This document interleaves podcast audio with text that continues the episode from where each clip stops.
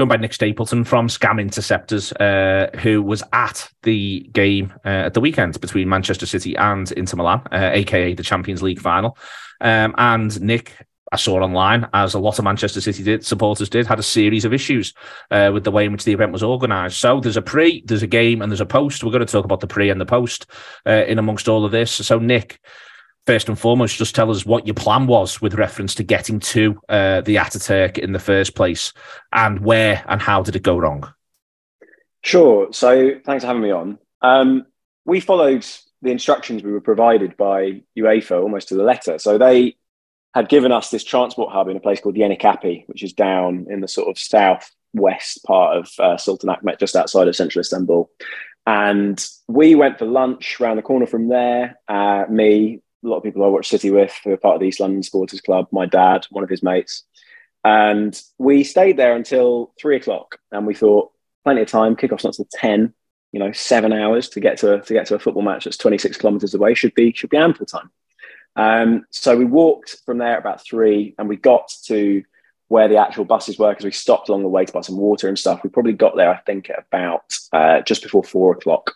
Yeah. And when we arrived where at Yenikapi, where the, the buses were, there was no facilities at all, really, in where the queue for the actual buses was. And they'd said that in the literature to us. They said, oh, you know, um, come prepared because there won't be um, toilets. You'll have to go into the, the what they call the Champions Festival, which was alongside it, which means going through scanners and queuing up for a whole different thing, which obviously none of us particularly wanted to do. So we stood in this queue. It was a big old queue, about 45 minutes, you know, baking heat, no shade, which, you know, we expected it. And that's, that was you know what we knew was coming. Um, I'd had water that I'd bought, and when we got to the front of the queue to get on the buses, straight away we went through a kind of search, checked our passports, checked the tickets, and either I'm not sure if they were police or whether they were official stewards, but basically they wouldn't let us take water on the buses. So all this water that we'd people had bought was getting taken off them and either drank or chucked in bins. Um, we get on the buses, and they're just like public buses, basically, not like coaches or anything with toilets and the traffic was that bad that we were on that bus for two hours. So we left at quarter to five and we got to the Ataturk at quarter to seven. And in that time, because it was, bear in mind, it was 26 degrees in Istanbul on Saturday, it was very hot, um, no water at all. One guy on our bus threw up, uh, and that was obviously just like all over the insides of the bus. And other people, because they were so desperate for the loo, were peeing out the door, peeing out the windows, um, because the driver wouldn't stop, basically. And I know other buses. Um, one of my friends who's in one of the other, the Chiltern Supporters Club, I think, he uh, forced their driver to pull over on the motorway so they could go to the loo. Anyway, we were lucky with our two hours because I spoke to other people whose journey took three. Um, so we get to the fan zone and straight away we're thinking, okay, water, maybe a beer. I'd like to go to the toilet now, please.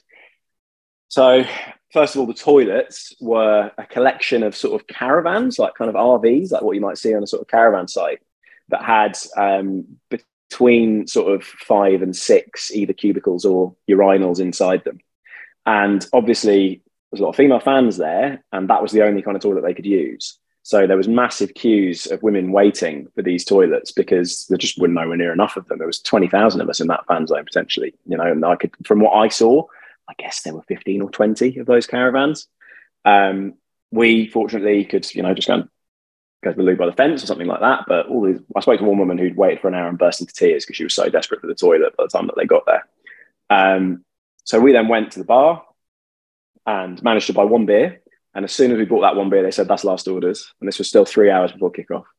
Um, so we drank our one beer and went into the ground. And actually, because my dad's 77, I was traveling with him. He wanted to go in very quickly. Some of my friends who we were with before stayed behind. So me and my dad went in ahead about half past seven. And at that point, it was actually quite easy to get in the ground. So I think we were quite lucky because, from what I understand from people who came just after me, they were queuing for 45 minutes. Um, again, just to get through the searches, get into the stadium. But to be honest, when we got into the stadium, it didn't get any better. It got worse. I, there was we were in the lower tier, me and my dad, block three three three, which is on the extreme left of our end of the of the ground, the, the low tier, not the, the two above. And we had two stalls for our entire lower tier. Now that lower tier was the vast majority of the 20,000 City fans who attended the game. So I reckon comfortably 15,000 people were in that lower tier. Two stalls selling water. They had four card machines between them for 15,000 people. So you can imagine how that went. I queued for an hour and 45 minutes just to be able to buy some water. And there was no other way to obtain it. There wasn't other stalls. There wasn't I could see other people who were offering it to be able to be sold. So I stood in this queue, best part of two hours. Other people behind me were there longer. Finally, get my water, and by this point, you know, I've been standing in. I've been without water from uh, when I had it taken off me at the bus at quarter at four o'clock ish or something like that. So, you know, that's four through to basically half past nine without a drop of water um, in 26 degree heat. Now, whichever way you cut it, that's dangerous. Like people will suffer the medical consequences of that if you know if they're not well hydrated when they first get on the bus, for example. Anyway, finally get my water, get some food, go and find my dad. Now it's like 20 minutes to kick off, you know, and I've been standing in that queue since half past seven. And we managed to drink some water, watch the game, obviously. Fantastic experience. Very, very glad we, we got it over the line amazing to be there to see it with my dad. He's been going since he went to his first game in 1954, um, which was City against Blackpool and Stanley Matthews. Um, and he took me to my first game in 93, um, which was Uwe Rosler's debut against Arsenal, where he got sent off and we were 3 0 down after half an hour, which was a very apt beginning to my time supporting City as a kid. Um, but to get to do that together, obviously, very emotional, kind of incredible thing. Um, we watched the trophy lift and it got to about one because the game finished at midnight, and we thought, okay, let's let's go and get on these shuttle buses back again. Now, UEFA had told us same situation as when we uh, departed for the ground in the first place. There'd be shuttle buses there, and they would basically get us onto them, get us back to Yenikapi again. It might take a while because obviously the traffic, etc., etc. So we get back to the car park from the ground. Now you walk out. You guys know, I'm sure. You walk out the ground. There's a kind of long tarmac path that gets you back to where the car park is. But as soon as you get to the car park itself, it's just gravel and dirt. So any fans who were wheelchair users, as soon as they got out of that slip down from the ground to the car park, just couldn't move. So there was sort of five or six people trying to help wheelchair users across this gravel, which is obviously not friendly to, to wheels at all, um, trying to carry them just to get them to where the buses were. So we get down to where the buses are, and there was the sign for Yenikapi. There was no information at all, no people to ask, no one to say, you know, this is what you should expect, this is what is happening now. And all we could see when we got to the signs for Yenikapi were two of those buses that were already completely full of City fans. So I'm thinking about my dad seven weeks out from his hip operation here and how quickly I can get him back to his hotel because also he was absolutely knackered by this point. It was, you yeah, know, gone. Yeah, it's a very long, long days. Day. They are long days. Yeah. We were probably 12 hours plus 13 hours from when we'd left our hotel that morning at that point. So um, he was knackered. And I took the decision that the best thing we could do because when you saw these two buses, the two buses were right at the back of the car park, and there was all the other buses that were going to the airport and stuff there as well, right? In front of them, they must have let in, I guess, between 100 and 200 taxis. And all of those taxis were in a long line of traffic going all the way down to the motorway, and I could see it going down the hill ahead of me. Unbelievably, coming up the other way, up the slip road, were also yet more taxis and private cars and things like that. But this slip road is only wide enough for two cars to pass door to door in various parts. So you had cars coming up this way, crawling past other taxis that were trying to go down the other way. There was no control. There was no one sort of sorting the traffic. So we saw that and we thought, these buses are never going to get out of here. Like this is, they're going to be there for hours. At the very back of that entire thing. A, there's only two that we can see going to Yenikapi and full, and B, they're never going to leave. So what we decided was we'll walk all the way down the road out of the stadium back to the motorway and we'll try and find a taxi on the motorway. We'll walk down that road until we see one that hopefully we can get away in. So we walk all the way back down the road. We get to the motorway. The motorway is a car park. It's just in gridlock. But obviously, there are still people trying to maneuver through that gridlock, cars moving about the place like a game of Tetris. Pitch black, by the way, because there's no lights once you get beyond the stadium. So I'm sort of walking in front of my dad, trying to move our way between all these taxis and cars that are moving around the place. First taxi we saw and wasn't taken by somebody else who was in an equally desperate situation. And I just want to add, like, when you've had a hip operation, the worst possible thing that can happen is either you get bumped on it or you fall down. Either of those two things can mean you need to go back for more surgery. So I had that in my mind when we were trying to find a car. I was thinking about my dad who was struggling. He did not look like he was having a good time at all. And neither was I. I was genuinely quite scared. We pick our way through. First taxi says 200 euros to take us back to town. It's a 26 kilometer journey. Obviously, that's an absolutely ridiculous scam and an obscene amount of money. I don't blame the taxi drivers for wanting to take advantage of a once in a lifetime opportunity, but I mean, that is really taking the Mickey. Um, so we carry on down a bit further down the motorway and a bit further and a bit further until we found a place where there was a slip road off to one side that meant they could turn around quickly and not be stuck in that huge line of traffic going back towards the stadium. And we managed to persuade one taxi driver there to do us the journey back to town for 100 euros. Now, we were luckily in a position to be able to pay that. And at that point, we're so sort of afraid and so freaked out by what was happening that we just agreed to do it just to get out of there. Um, it ended up being a 25 minute journey back to the hotel that we paid 100 euros for. Um, so thankfully, made it back, managed to get him to the hotel, got him into bed. He went to sleep, and I went back out and managed to find some people in town who also made it back. My other friends who we were with actually ignored UEFA's advice and walked to the metro and got told by various police on the way there that we weren't allowed to use the metro, that it was closed. I just found a way around them, got there, and of course it was running absolutely fine. I had already got all the Inter fans out of the stadium easily. Um, so that was the advice we were given: don't use the metro, use the shuttle buses. But the shuttle buses weren't available to take us home, and those that were, I know people who stuck around in that car park were there till three in the morning. I got a message off one guy who was still trying to get a bus back to the airport at seven o'clock the following morning. I just how how is it? How can UEFA be so bad at this? They do so, it year on year on year on year. I've got Dan Austin with me, uh, and Dan. When it was at the Ataturk, when it, when we were doing all the stuff last year, I always looked, where is it next year? And I thought, oh mm. god, that'll end up being a nightmare. And just from the point of view, Dan, and this is the frustration here, is that there was everything that did go on last year. You'd have thought that UEFA would have put the best foot, foot forward. And when all this was sort of unfolding and the, the, images of people, sort of some of them on wheelchairs moving across what's almost like a, a moonscape that was coming out from the City fans on Saturday, I was simultaneously both surprised and not at all surprised, if you know what I mean. I was just thinking they'll have pulled something out the bag here because they won't want it to look awful for them again. And yet, you know, listening to Nick there, it's not obviously as, as, as bad because the policing element isn't anywhere near as present or prevalent as last year, but it still just looks dreadful for UEFA. Yeah, I, I would say stupefied looking at it, um, rather than shocked or surprised, um, because the logic the logic is all there. Um, yeah, people people's kind of like so the instinct looking at the stuff might be like, oh well, you know, it wasn't as bad because the the cushion wasn't there, or the heavy-handed policing wasn't there, or you know, or like the local young adults that were causing problems or whatever. Um, but it's the same fundamental issues causing pretty similar things for people. You know, everything Nick's just described there sounds and, and looks in the videos and photos and stuff really quite distressing, first of all. And secondly, li- liable to cause health issues for people. Yeah. Um, and these are people who are simply trying to go to a game of football. And also, not only any game of football, but the, the most prestigious game of football that will happen in 2023, the one that most people will watch, the one that most people are interested in um, the one that in theory should have the most effort in terms of planning going into it.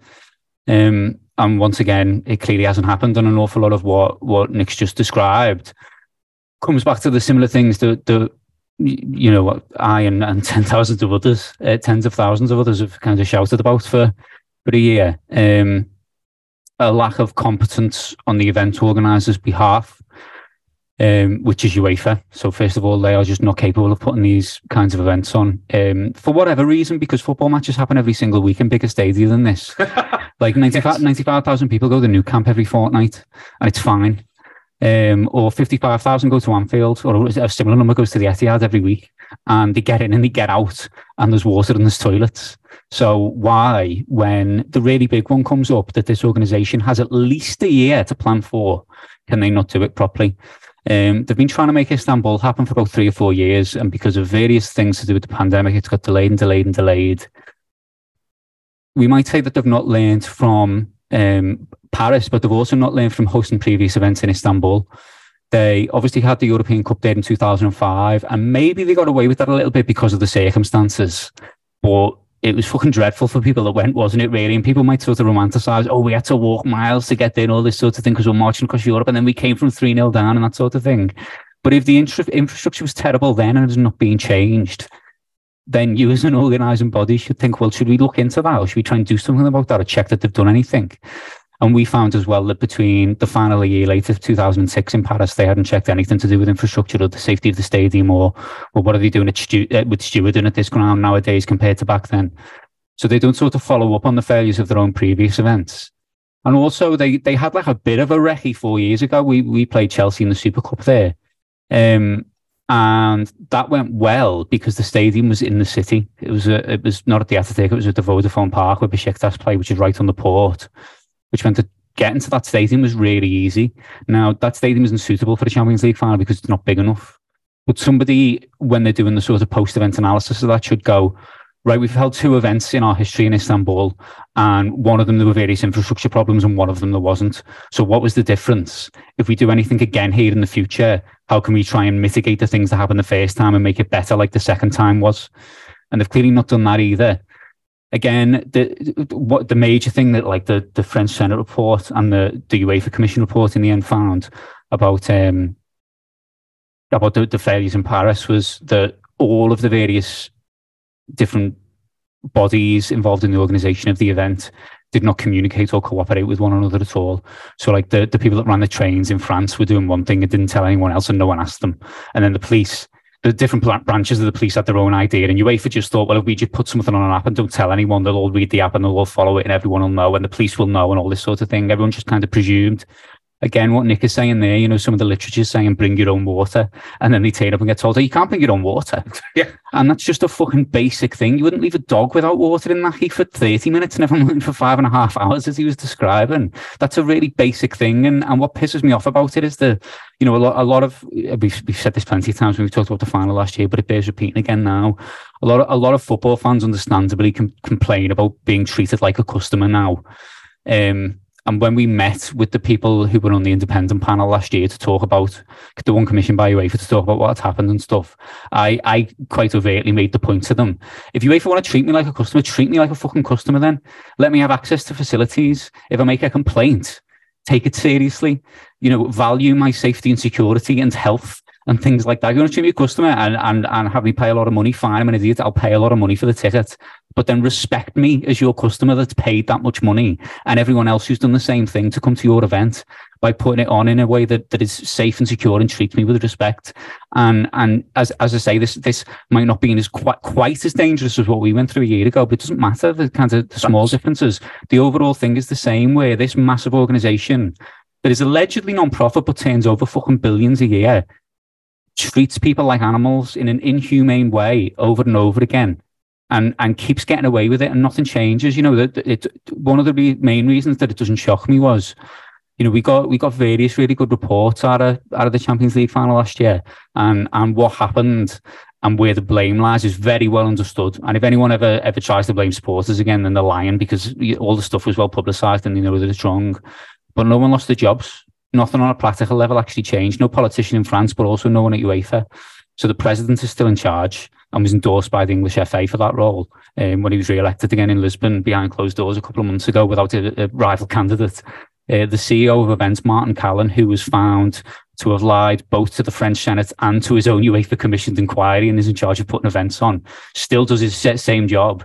Everyone below them still does the same job. So they put a few weeks ago you know, this this sort of meander and detailless document out about how they were going to implement the recommendations from their own commission report.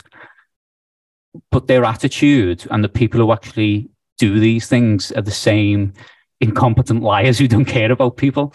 So when stuff like this happens, it, it's not a shock, but but it's still it's still incredible and disgraceful. And as long as as long as those people remain there and the organization itself doesn't have its power altered in some way, then the same thing will happen because if they don't face consequences, if they learn, for example, now two years in a row, oh, we don't actually really have to fucking do anything because no one loses a job, so we all get the same paycheck. Then, then, then nothing will actually, on a on a real practical level, change. The the core part of this, Nick, is as Dan sort of detailed it there. It's if you say disrespect, it almost feels like it's mild, like it's the most intense form of disrespect I can think of. It's just a complete lack. It's not just it's a complete lack of respect. It's just a complete actual contempt. I think for for for the people who who pay the money to turn up to to watch the football match who were part of this, and that to me is that's what you've gone through there. That's how you detail it all the way through, over and over and over and over again. It's just displaying utter utter contempt for the people who go and power football. Yeah, and and the thing I find several things that, that, that Dan said there resonate with me. The thing the thing I find most shocking is that since I did that tweet thread on on Saturday night, it's been seen a lot of times. A lot of people sent me their stories of going to the other European finals. And it's not just you know what happened to, to, to you guys last year, which was by the way orders of magnitude worse than what happened to us on Saturday, just absolutely hideous and awful. But I've had Rangers fans getting yep. in touch about yep. their Europa League final in Seville. Yep. That's Spurs fans getting in touch about the same. I've had people talking about Manchester in 2008. I've had people talking about the Wembley Euro, uh, Euro Championship finals in 2021. Like it's pretty much every major event that they've had any touch on as a big final has been a complete disaster on some level or has been dangerous on some level. And what that says to me is that basically they know very well that there's no incentive for them to make our experience in any way acceptable, even humane, because they know that football fans are loyal and will just do anything to go to one of these once in a life, lifetime experiences. So, regardless, or the only thing that would change this is if there was some sort of mass collaboration by fan groups to say, look, we're not going to go to any more of your finals until you give us some absolute bare minimum guarantees of what you're going to provide access to water, access to toilet facilities, and access for people who have access issues. So, you know, guarantee that fans who use wheelchairs will be actually be able to get to where they need to go.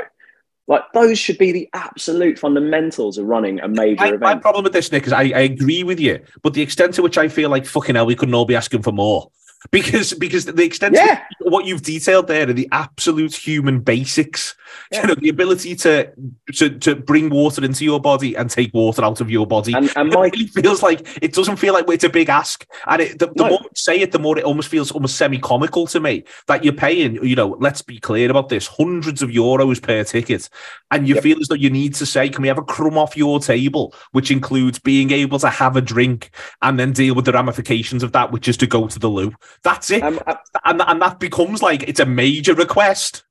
But that's what, what Dan but what Dan said there as well about the fact that the the guy who's the, the boss of event operations at UEFA, he's been in the organization since 2011 and he's been boss of event operations for the for the best part of a decade. I think it was it was a very very long time. I think he started in 2013. He's been either in events or logistics, the the sort of chief executive of that department for, for almost all that time. I think.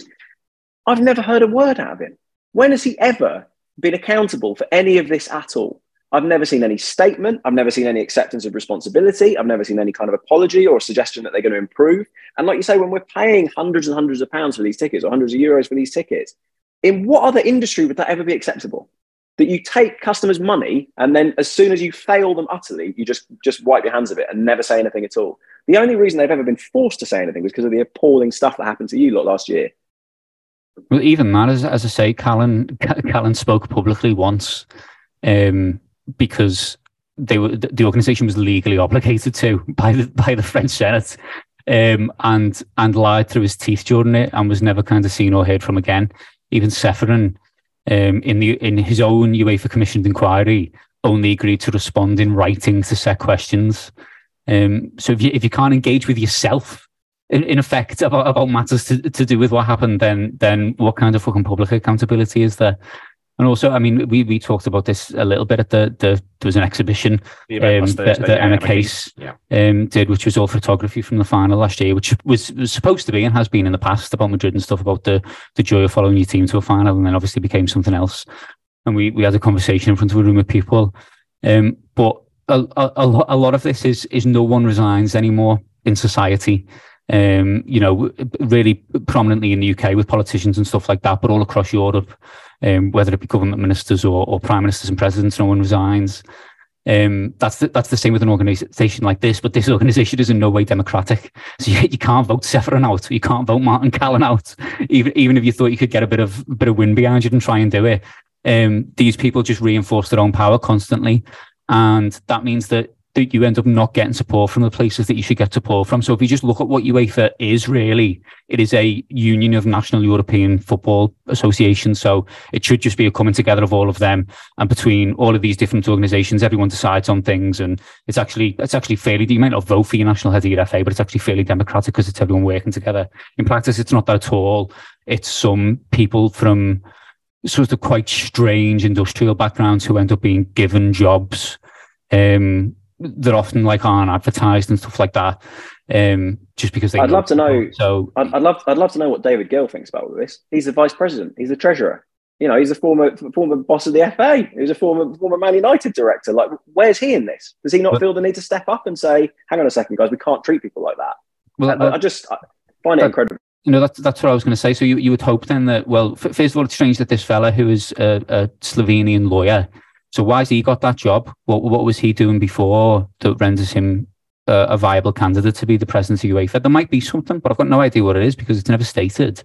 Um, you know, if you've been involved in in you know really high up level things in sport and stuff like that, Sam, but tell me, let, let us at least understand why this fella decides where we're supposed to go and whether we're safe there or not.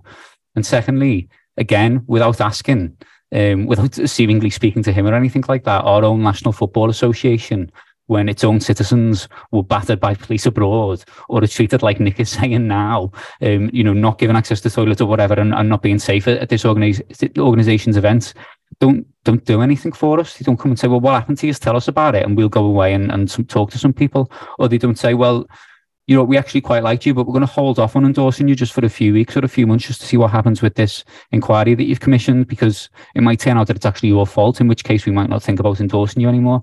You just go, oh no, we've, we've, you know, if, if we endorse you, you're going to put um, this woman that works for us on the FIFA panel of executives, aren't you, as, as a UEFA delegate? So sound like you sort us out, we'll sort you out. And that's what happened. And, and again, in this meeting in Lisbon in April, um, I forget the woman's name, but the vice something or other of the FA uh, was put on the FIFA board, which is a role that's uh, by no way, but by no means full time, but comes with a few hundred thousand pounds a year, um, by all accounts. Um, so because all of these organizations are in no way accountable to people, no one ever has to lose their job. No one ever has to speak publicly to, to, to, people, as Nick is saying. No one ever has to be accountable for anything. And that means that, that stuff happens and there's no one to fight your corner with you. It's just sort of you against them. And we got by far and away the best result that we probably reasonably could by getting all these big, long written formal documents saying you actually saved lives, you know, um, and certainly weren't to blame. But the fact that that's the, the best result, you know, eight or nine months later, getting something in black and white that just proves what you already knew anyway, and then nothing changes afterwards and something similar happens to a similar group of people. Yeah. Is is fucking obscene. And the fact that there's no there's no kind of vehicle by which to go. Can we not? Can we not do something about that then? Can we not get rid of these dangerous people, or can we not force them to abide by these sorts of different things? Is is is yeah is is obscene, is vulgar, and I find it immensely frustrating that there are people who are, you know, by the way that this thing is is stru- set up and structured, are supposed to represent us and our interest and our safety, who who have actually got no interest or determination to do that whatsoever. Okay, thank you very much to Nick Stapleton for taking the time. Uh, Dan Austin as well. Uh, as Dan said, these people box each box themselves off, uh, so we've got to look after each other. This isn't a tribal matter. This uh, it's not going to be a tribal matter either. It shouldn't be from this point. Um, it's crystal clear whose interest they act in. Uh, we've just got to act in our collective.